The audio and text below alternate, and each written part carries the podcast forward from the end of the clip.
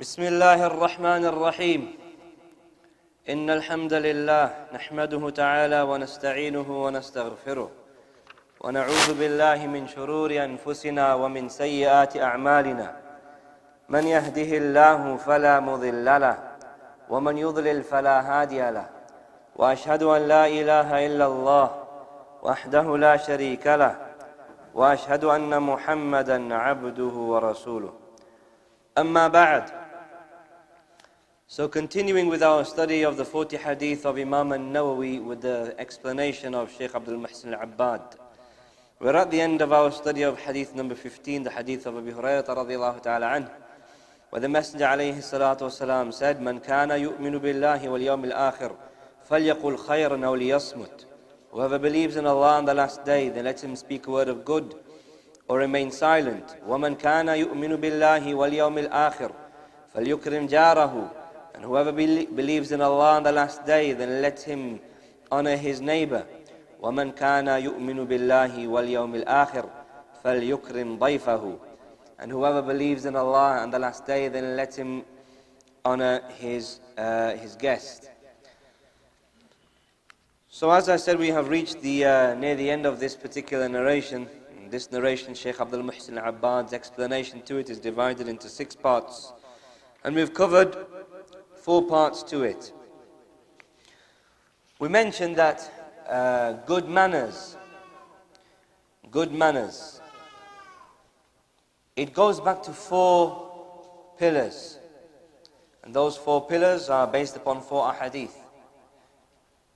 Does anybody remember what those four pillars are? If you want to be a well mannered person, a good, uh, a well mannered person, then you need to have four characteristics embodied within you, four things within you.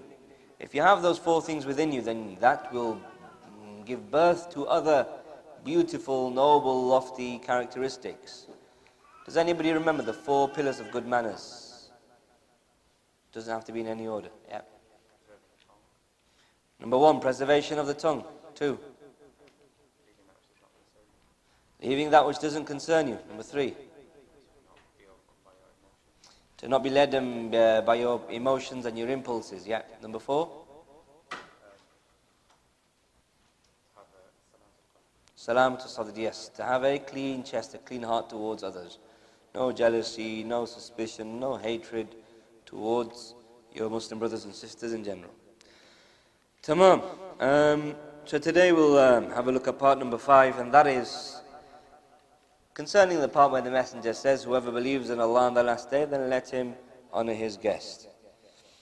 So Shaykh Abdul Muhsin Abbad, he says, إكرام الضيف من الحقوق التي للمسلمين على المسلمين وهو من مكارم الأخلاق Honoring the guest is from the rights of the Muslims that is due from the Muslims or the rights of the Muslims that, that is due يعني from the Muslims. You, you, you, are due, you are due a right from your Muslim brothers if you're a guest. They are due a right if they are guests at your house. Concerning this, the Messenger والسلام, has another narration. And this is a narration recorded in the Sahih of Imam al Bukhari, where the Messenger والسلام, was the companion, Abi Shurayh, he said that I heard with my two ears and I saw with my two eyes when the Messenger alayhi salatu wasalam said, من كان يؤمن بالله واليوم الآخر فليكرم جاره Whoever believes in Allah on the last day, then let him honor his guest. ومن كان يؤمن بالله واليوم الآخر فليكرم ضيفه جائزته And whoever believes in Allah on the last day, then let him reward his, or let him honor his guest with his award. قيل وما جائزته يا رسول الله It was said, what is his award, O Messenger of Allah? قال يوم وليلة والضيافة ثلاثة أيام وما وراء ذلك فهو صدقة عليه The Prophet he said, the jaiza, the award of the guest is a day and a night. Hospitality is for three days. And whatever is beyond that, whatever is in addition to that, then that is charity upon him, meaning charity upon the guest. The scholars they mention concerning this that here the Prophet ﷺ is mentioning the three levels of hospitality or of um, honoring the guest. The obligatory form, and that is yani, receiving your guest and being hospitable for your guest for one night and a day. And that is by giving him the best of food and the best of drink and putting your effort in basically for the first day and first night. Giving him uh, more than what you would usually do. Putting on the f- table more, more than what you would usually put on. And then as for the other three, they are not obligated, they are not ob- uh, obligatory. That is what is يعني mustahab. That is what is mustahab. Uh, and that is you giving the guest what you would usually have. And then that which is beyond that, the third level, that is considered sadaqah. That is termed as sadaqah. So those are the three levels of hospitality. First is that the one who is a guest that has come as a musafir. The ulama they say it is in reference to the one that comes to your uh, as a guest, the one that you receive as a guest. As a musafir, he has come as a musafir. He's a traveler. He's not a muqim. He's not resident in that particular town or land. That person that's a traveler, he is a guest for the first day and the first night, and you give him for that first day and first night the best food and the best drink and the best form of yani, entertainment. Uh, second level is that which is the perfect, the mustahab, that which is recommended. And that is that you give him what is customary in your house. And the, the level that is less than that, the third level is that which is termed as sadaqah. Whatever you do beyond that is sadaqah. Part number six, مما يستفاد من الحديث. So the summary of benefits of this hadith. Number one, الترغيب في الكلام فيما هو خير. An encouragement to speak that which is good. Number two, الترغيب في الصمت إذا لم يكن التكلم إذا لم يكن التكلم بخير. Number two, an encouragement to keep silent if there is no good in the speech the speech that you want to speak with, if there's no good in it, then there, this hadith is an encouragement to keep silent.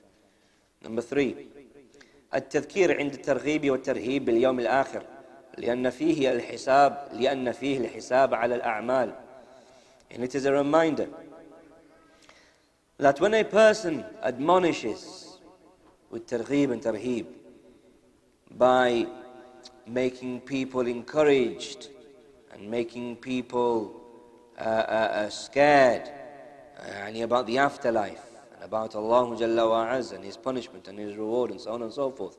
When a person makes targheeb and tarheeb, targheeb encourages people, tarheeb makes people yani, dread, And a person should make mention of Yawm al-Akhir. Why? Why should a per person make mention of the day of judgment, of the day of standing, of the final day? Because on that day, accounting shall take place.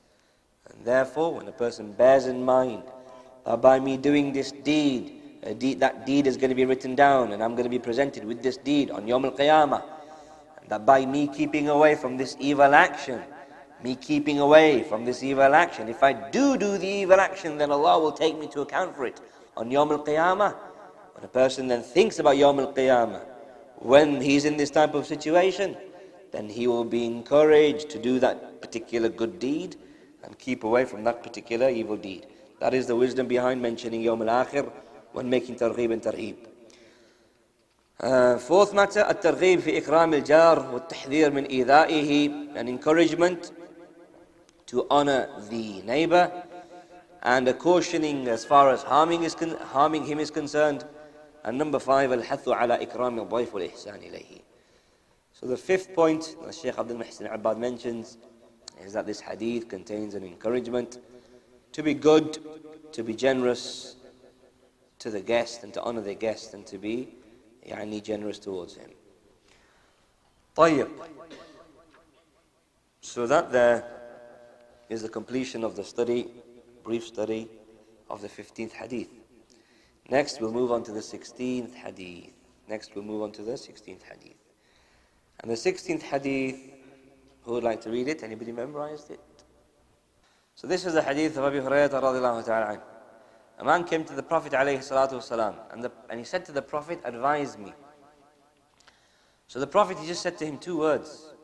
La taghdab. Don't be angry. And the man kept on repeating this question. Advise me. Oh, Sini, advise me. And the Prophet alayhi salatu wasalam, kept on replying with the same answer. La taghdab. Do not be angry. The hadith being recorded in the Sahih of Imam al-Bukhari. Sheikh Abdul Muhsin Abad gives a very brief explanation to this, consisting of three small parts. Part number one. In part number one, Sheikh Abdul Muhsin Abad is clarifying what is the meaning of the statement of the Messenger alayhi salatu wasalam when he says, Don't become angry. Does the Messenger mean, and does this imply, that becoming angry is haram? The actual emotion of anger the actual feeling of anger. That's haram? No. That is from uh, human nature. No human, no human can rid himself of the emotion of the emotion of of anger. That is something that is just part and parcel of human nature. So the thing that is being referred to in this hadith is not that it, that it is haram for you to even experience the emotion of anger, or that it is advisable for you not to even experience the emotion of anger. That isn't what is being referred to. That's natural. In some people, it's more than others. Some people, they have a tendency to internally get much more angry than others. If you say one little thing to him, he gets vexed. If he sees one thing that agitates him, his blood starts to boil. Other people, they are, any, anything that is said to them doesn't make a difference. Very easygoing people. Whatever you say to them, you insult them, you try to uh, harm them with your tongue, doesn't make a difference. He's just easygoing, he's not bothered. So people, they differ based upon whatever factors it may be. Might be that is just how you are. It might be because of your childhood. It might be because of your health. Yani maybe there is some health issue within a person. Allahu alam, I heard that mm, yani if you have sugar, correct me if I'm wrong, I don't know if there's any doctors here, if you have sugar, it can make you a bit more agitated and di diabetic and what have you. Allah alam. But point being is that this, this thing here, it differs from person to person for various different factors.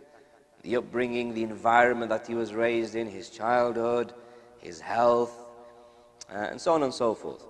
So the actual characteristic of anger, the actual emotion of anger, that is not what is being referred to here. When the messenger says, Don't become angry, he's not saying, Get rid of this emotion of anger. That is not what is being referred to here. However, what is being referred to here is the following لا تغضب Don't become angry, meaning اجتنب أسباب الغضب ولا تتعرض لما يجلبه Keep away from the avenues of anger, those things that cause a person to become angry. Keep away from those means and those avenues and those causes that make you become angry, that could lead you to becoming angry. ولا تتعرض لما يجلبه ويجلبه Don't expose yourself. Don't expose yourself to what will bring about anger in you. Don't expose yourself to those settings, to those circumstances, to those environments, to those people that are gonna make you angry. You know that when you go and speak to him about such and such, you're gonna get angry. Don't expose yourself to that. Don't put yourself in that situation. So this is what this statement of the Messenger alayhi is in reference to. Don't get angry, meaning keep away from those things that will lead you to becoming angry. It doesn't mean that rid yourself of the emotion of anger, because that is impossible. Now he, Shaykh Abdul Muhsin Abad, he quotes from Ibn at-Tin that the Messenger alayhi salatu wasalam in this statement gathered the good of the dunya and the good, good, of, good of the afterlife in this particular hadith. Two words, but tremendous in meaning. How? How is it the case that the Messenger combined good of the afterlife and this life in these two words when he said, Don't be angry? He said, Because لأن الغضب يؤول إلى التقاطع ومنع الرفق وربما آل إلى أن يؤذي المغضوب عليه فينتقص ذلك من الدين because anger it can lead to التقاطع boycotting anger could lead to splitting of ties family ties ties with the neighbor ties with your friends ties with those that you had good connection with before, just by you acting upon that impulse of the anger, could lead to those ties now splitting. And it could lead likewise to a lack of gentleness being employed, a lack of rifq, gentleness being employed. And perhaps it could lead to the one that you are angry with, it could lead to you harming him. It could lead to you harming the one that you are angry with, and thus that detracts from your deen. So, this is how it affects your deen. A person, he's insulted, or he thinks he's been insulted. So, rather than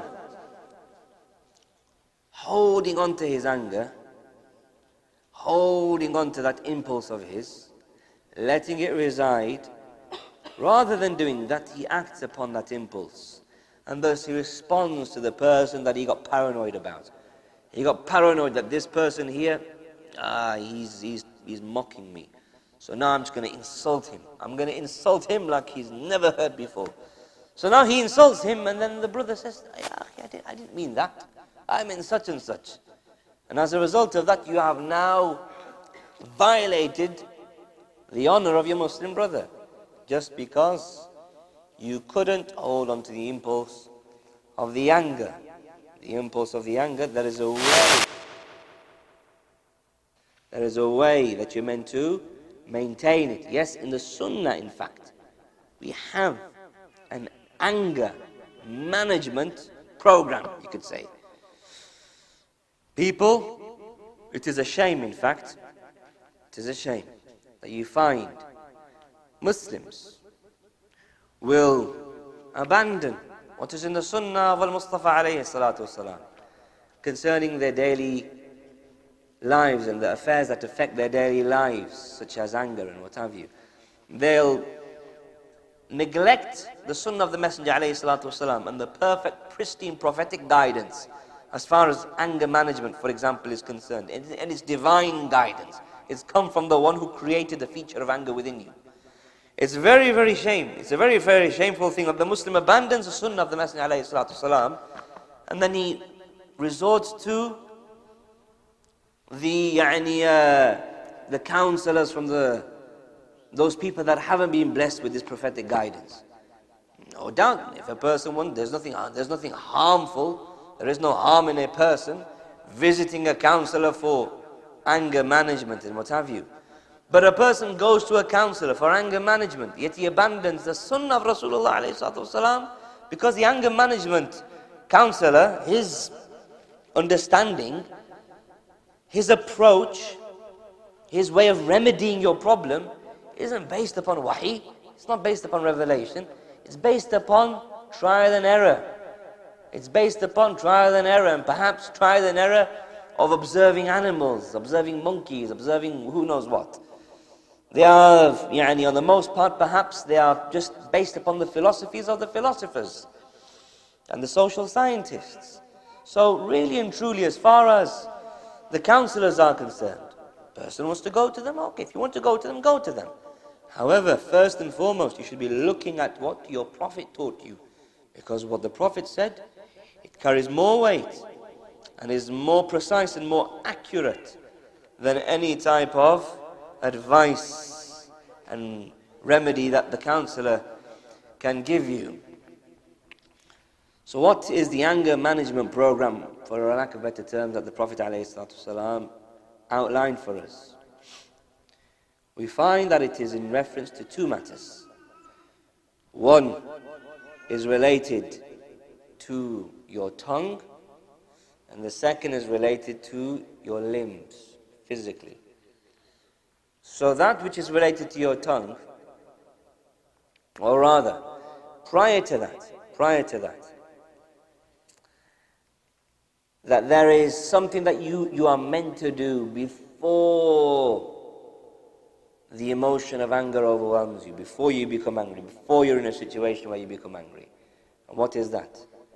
That you beautify yourself with noble characteristics, praiseworthy characteristics, beautiful characteristics. You adorn yourself, beautify yourself, embellish yourself with beautiful, praiseworthy, lofty characteristics. What type of characteristics? The characteristics of sabr, patience. The characteristics of hilm, gentleness. The characteristics of tu'ada, of being uh, uh, uh, deliberate and considerate about having careful consideration for the things that you do and the things that you say. Tu'ada, Having careful consideration for the things that you say, the things that you do. Before you do something, before you say something, you give it consideration. You give it some thought, being thoughtful, being deliberate, being considerate, carefully considerate about the things that you say and do. Tu'ada. So hilm and sabr and tu'ada, ana, these type of characteristics beautify yourself with them from beforehand. Meaning, you have to start disciplining yourself on a daily basis. You have to think, all right, today I'm going to make sure I'm going to be patient when I'm faced with a circumstance that warrant, that requires for me to be patient. I'm going to be soft and kind and gentle and forbearing, and I'm going to have this ana and tu'ada. I'm going to have this deliberation and consideration and thoughtfulness concerning the things that I do. I'm not going to be hasty. I'm going to think carefully about the things that I do. On a daily basis, you do this. It's not easy, obviously, it's not easy. Every, on a daily basis, you have this intent to be like this. Every single day you do this. It's training. Every single day you do this. Day in and day out, week in and week out, month in and month out. And then before you realize it, you have developed this forbearing, clement, kind nature, a patient nature, a nature by which you are not musta'jil and not hasty. That therefore develops with, within you a personality such that when you are now faced with a circumstance whereby usually you'd become angry, usually you'd become angry and you would start raising your voice, getting angry, perhaps getting violent. But now, because after months and months and months you've developed this beautiful character, now when you're in that situation, you meet it. You meet that situation with patience, with ease, and so on and so forth. This is something that a person may have to acquire. Because khuluq, good manners, good characteristics, are either number one, jibilli. They are just part and parcel of your nature. That is how Allah decreed you to be. Some people, they are just born and raised like that. Just kind people, soft people, easygoing people, nice people. And then others, perhaps, not really like that. Brought up. Uh, you know, getting into fights all the time and just being a, you know, short-tempered person. But then later on in life, he disciplined himself and he changed himself. So now, in his situation, khuluq, good characteristics, good manners, they are acquired. They are not jibilli. They are not part and parcel of his nature in terms of how he was born and raised. He had to acquire them. So good characteristics are two types. One, you're just born like that. Or two, they're acquired. And perhaps most of us, as far as this is concerned, especially being born and raised in the UK and school and college and all that type of stuff, you have to acquire this type of patience. In school and in college, none of us, I don't think, were the type that when someone does harm to them, we say, salam, you know, and peace upon you. And perhaps some of us was maybe, but most of us, someone does you over, then you, we would do him three times over, and so on and so forth. So for us, especially those that are born and raised in Bilad al-Kufr, where these type of characteristics aren't common, we have to train ourselves. I have to train myself. You have to train yourself and acquire them. So when you do, when you do do that, you acquire that nature, then when you're in a situation where usually you might end up reacting, now you meet that hostile situation with kindness and goodness and patience and thoughtfulness. So that's the first thing, and that is related to before you're in a situation of anger. Second thing is that when you do get angry now, and when you are in a situation where you're getting angry, yeah, there's two things that you need to do. One of them is related to your tongue, and the second is related to your, your physical body. So that which is related to your tongue is of two, is, that itself consists of two things That which is related to your tongue, it itself consists of two things. Number one, as soon as you get angry, as soon as you get angry, you are meant to say something. What is it that you're meant to say? Does anybody know? When you get angry, what is it that you're meant to say? Are you meant to say, come on, bring it on? What are you meant to say? Isti'adha. You're meant to say, أعوذ بالله من الشيطان الرجيم. I seek refuge. I seek protection. I seek shelter with Allah from a shaitan rajim, from the damned, cursed devil. Why? Because a shaitan, yes, he wants you to get angry. When you get angry, shaitan isn't saying, Ya akhi, look, it's your wife. And go easy on her. No, shaitan is saying, look at her. Look what she's, she's burnt your food on, on purpose. Go tell her what you're about. Huh? Shaitan will say to you, look at, look at her, look at you. You wake up in the morning and Colgate toothpaste run out. Look, she did it on purpose. So you walk out of the bathroom, you say, look, I know you did that on purpose. You knew that that toothpaste was for me. And then you start getting angry. Huh? Your friend, he says, um, he says something to you. He says, oh, Akhi, look at you, your legs, how skinny they are, for example. I look at you. And he says it passingly. Maybe you shouldn't have said it, but sometimes we say things, we don't mean it. And uh, the other brother takes offense. So you take offense and then you say, yeah, well, what about you? Look at your nose. It looks like such and such a thing. And now the situation's worse. Huh? So shaitan is telling you to do so. He's telling you, do this, do that. Pick up the stick. Take a knife. Take this, take that. And how many times it leads to harmful things. A person says something and before you know it, a fight is occurring. So the first thing that you need to do is seek refuge from this enemy of yours, this open enemy of yours, the shaitan. Once you've made isti'adha, once you have made isti'adha, sought refuge in Allah from a shaitan al-rajim, then you need to do something else as far as your tongue is concerned. So you've Made isti'adah, that's the first step of the tongue. Second step, what's the second step? Ah. Make wudu. No, as far as your tongue is concerned, tongue can't make. Control it, something else. Ahsant, barakallah fik. Remain silent. Um, that is uh, based upon the statement of the Messenger عليه الصلاة والسلام إذا غضب أحدكم فليسكت If one of you is angry, then let him be silent one of you is angry, then let him be silent. Why? Because when a person becomes angry, once the fuel of anger is burning inside of you, you can't do something. You cannot, on the most part, control your tongue. Once you start to become angry, and there is this fuel of anger, fire of anger, burning inside of you, controlling your tongue is very, very, uh, very difficult. So you might not want to say something, but because you're angry, your tongue just unleashes and you end up saying something that you're going to regret.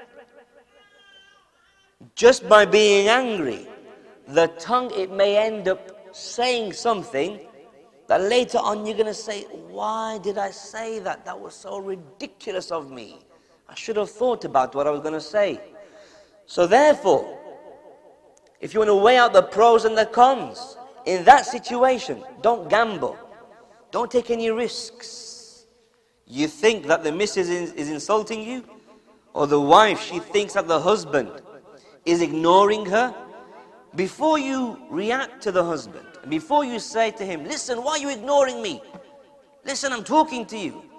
You never pay any attention to me. And so on and so on. Before you do that, let the anger reside. Be quiet. Remain silent. Once the firebrand of anger has been extinguished, now you've regained control of the tongue.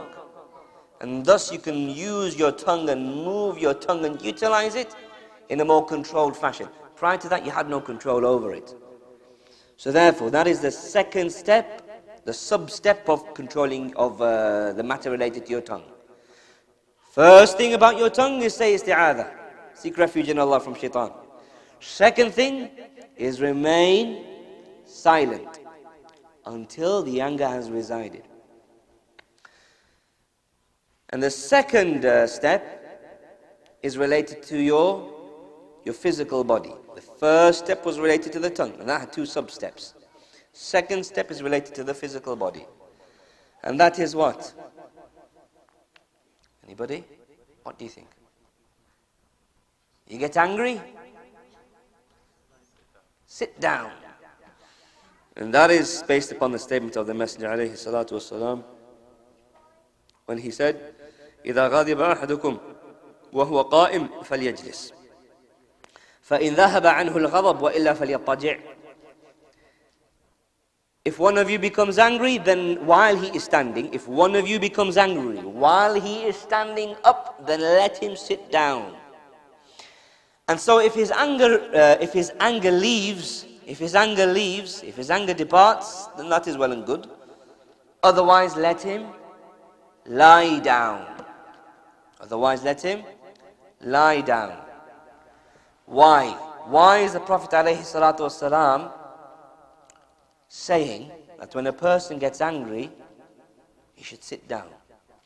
Why is the Prophet ﷺ saying this? Why is, why is there nothing like, you might hear some of the uh, anger management counselors say that if you get angry, go out into, Allah knows best about this, go out into an open space and then scream off the top of your head, and that will relieve your anger. Allahu. Why do we find the Prophet ﷺ saying something that is different to that? Saying something that these other counselors have missed out on? Sit down. Huh? More relaxed? Good. Okay. Sorry? Excellent. Less likely to react. Because now imagine somebody gets you angry. Somebody gets you angry, he's in front of you, face to face. You're standing, he's standing. Now, it is more easier for your hand to, ex- to extend and to physically hurt, hurt him, or for your leg to extend and physically hurt him, or your elbow you need to extend and physically hurt him, or for you to pick up a thing and hurt him. When you're standing and you're in front of the one that got you angry, then physically hurting him is more likely in comparison to when you're sitting down. And likewise, when you're sitting down, as Ahmed said, you're a bit more relaxed. You're a bit more relaxed. But now, in the situation where you sit down, and the anger is still burning in you, then lie down. Why? Because when you've lied down, then you are at a, you are totally distant. Yani the, you are abad. You are more distant from him in physically reacting towards that person when you are lying down in comparison to when you are to when you are sitting down. So all of this, that essentially was part number two of Sheikh Abdul Muhsin Abbad's Sharh. Uh, and all of this, it indicates the great importance of controlling our anger. Because if we don't control our anger, then it can lead to drastic and grave consequences, consequences that we really, really regret. As the Messenger والسلام, he said, الغضب أوله الجنون وآخره الندم الغضب أوله الجنون وآخره الندم Anger its beginning part is junun, insanity. Anger. The first part of it is anger. And the last part of it is regret, remorse. So initially a person got you angry, so you reacted. And now, after you have acted upon the impulse of your anger, now you're sitting there regretting it. So he's there and his somebody says something to him. So he says something that is insulting.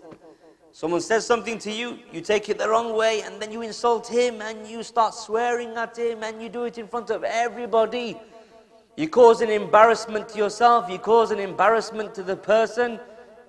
And then later on, once the anger has gone and resided, you're like, oh, what did I do that for? Now, what's everybody going to think of me? A person, his, again, his uh, wife or her husband says something, and the first thing that he ends up saying is, What? Talaq. That's it, divorce. Get out. No more. Or she says, Khula'a. I want khula'a from you. This marriage is ending. Now, idda period is finished. She is gone. She is remarried. He is gone. He is remarried, not thinking about her again, and now he or she has nothing other than, uh, other than nadam, other than regret. أوله الجنون. The first stage of it was junoon, insanity. When a person's angry sometimes, if he was being video filmed and the footage was shown to him, he wouldn't be able to recognize himself. He'd say, That is me. Eyes becoming red, face becoming red, acting like an insane person. But that is why we are meant to have this tu'ada, why we're meant to have this ana, why we're meant to have this thoughtfulness, this consideration, this deliberation, thoughtfulness about the things that we do. Otherwise, it can lead to grave uh, consequences. A person, he, in your wife, your daughter, your sister, your niece, they come complaining, oh, my husband, he's done this to me, he's done that to me. So then you get in the car, you drive over, open the door, and you start giving him a good hiding. Next thing you know, you're sitting in the police station. Next thing you know, you're serving a five year prison sentence or a 10 year prison sentence for GBH.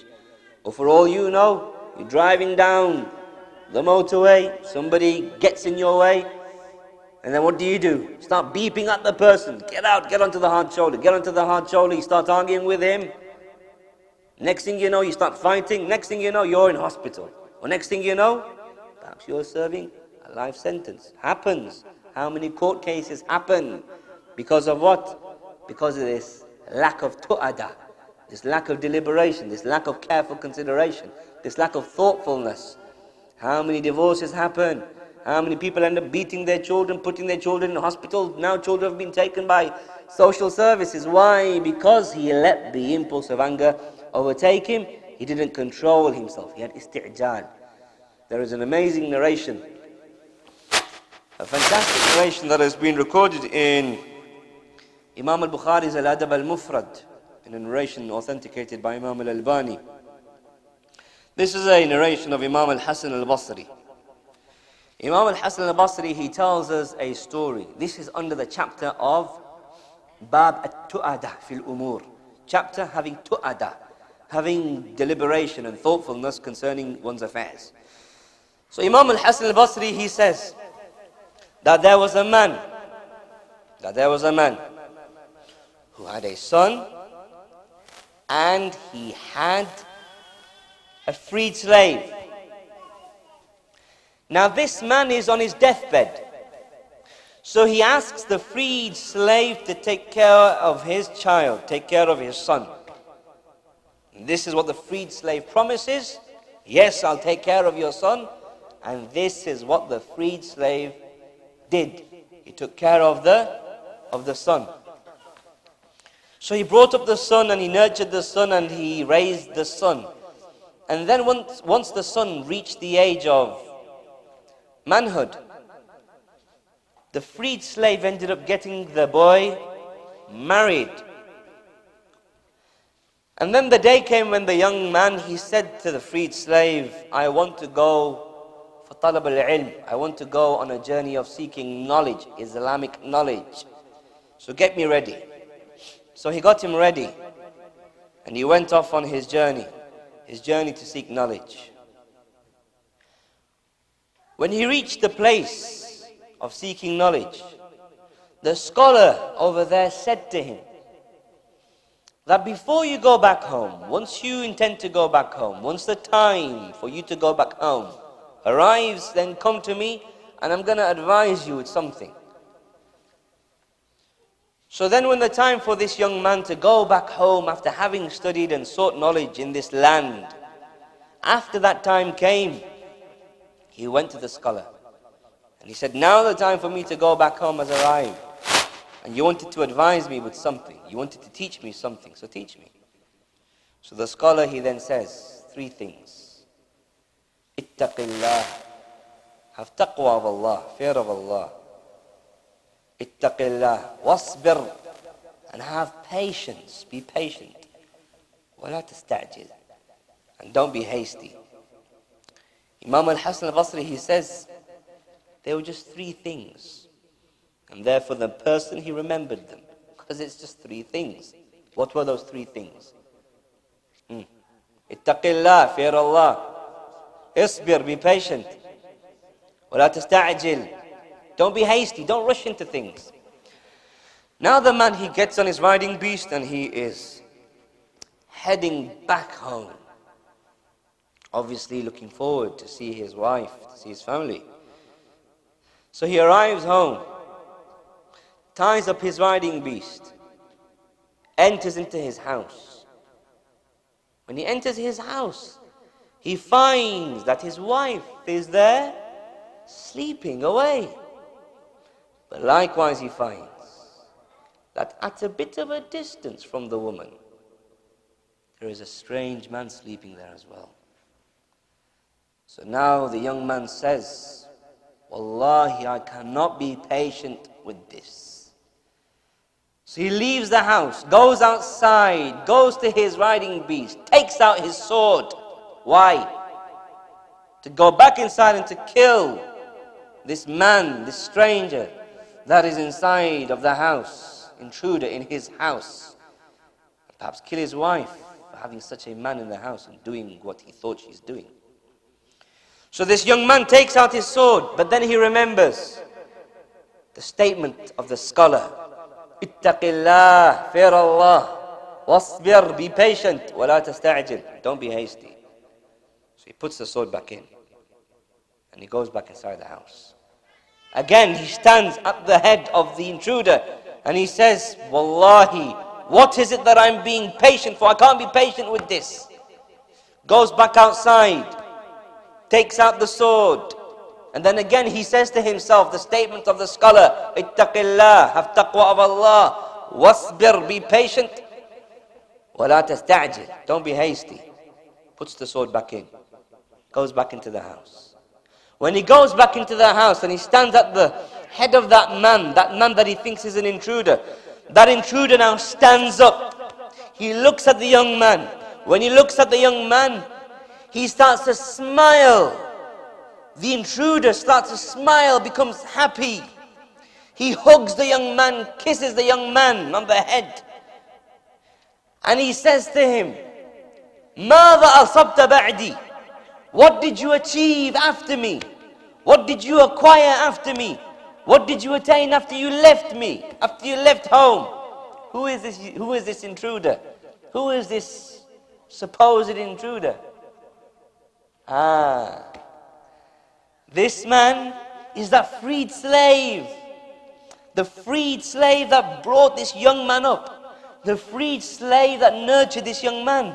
This freed slave that had this young man married. Married to whom? Married to one of the freed slaves' maharim. His daughter, his niece, as the scholars they mention.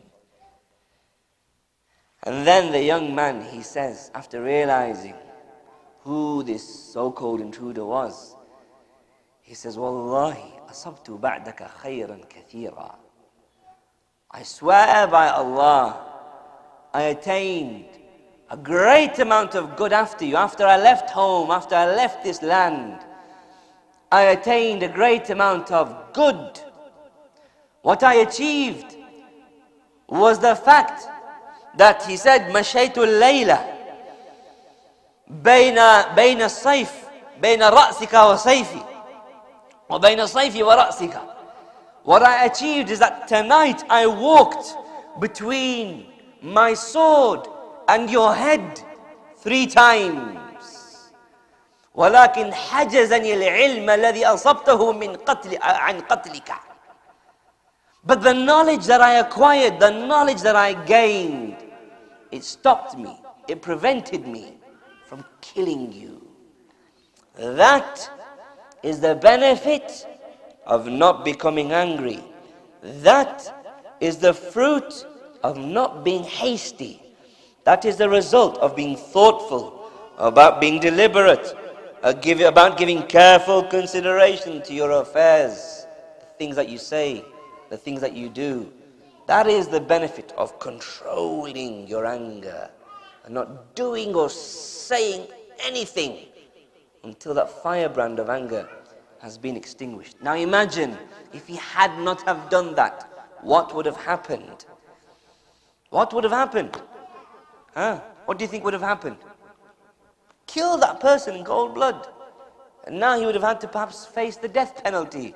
Not just killed him, killed his wife. How many times you find man kills his wife and kills her lover? Not just that, man kills wife, lover, and then kills himself. So he would have killed his father-in-law, killed his wife, and then killed himself as well. Sometimes you find a person kills the wife, kills the so-called lover, kills his own children, and then kills himself. How many times you hear about this? So the point here is that this tremendous narration, it teaches us and it highlights to us and is a reminder to myself and to yourselves about controlling this natural characteristic of anger and not being hasty. The third part is a summary of the benefits. There are three points. Number one, حرص الصحابة على الخير لطلب هذا الصحابي الوصية من رسول الله صلى الله عليه وسلم. So this hadith, it shows the keen nature, the ardent nature of the companions of wanting good, of learning good, of wanting to acquire goodness. Because this companion, he sought advice from the Prophet عليه الصلاة والسلام. Number two, التحذير من أسباب الغضب والآثار المترتب المترتبة عليه. Second matter, second benefit that Sheikh Abdul Muhsin mentions is a cautioning from the means, the avenues, the causes of anger and the effects that those causes may result in. Number three, تكرار الوصية تكرار الوصية بالنهي عن الغضب دال على أهمية تلك الوصية The fact that the Prophet عليه الصلاة والسلام kept on repeating this advice, this advice of not getting angry and not becoming angry. This repetition indicates the great importance of that advice and the great station of that advice, the great importance of not becoming angry, and the great significance that not becoming angry holds. So that is a summary of the benefits, three benefits that Sheikh Abdul Muhsin Abbad he mentions. And then inshallah ta'ala next week we'll continue with hadith number 17, the hadith of Shaddad ibn Aus, uh, Aus radiallahu ta'ala anhu, Inna Allah kataba al-ihsana ala kulli shay. Indeed Allah has prescribed perfection for every single thing. So we'll conclude with that, unless there is anything that needs to be clarified. تمام إن شاء الله تعالى until next week وصلى الله على نبينا محمد والحمد لله رب العالمين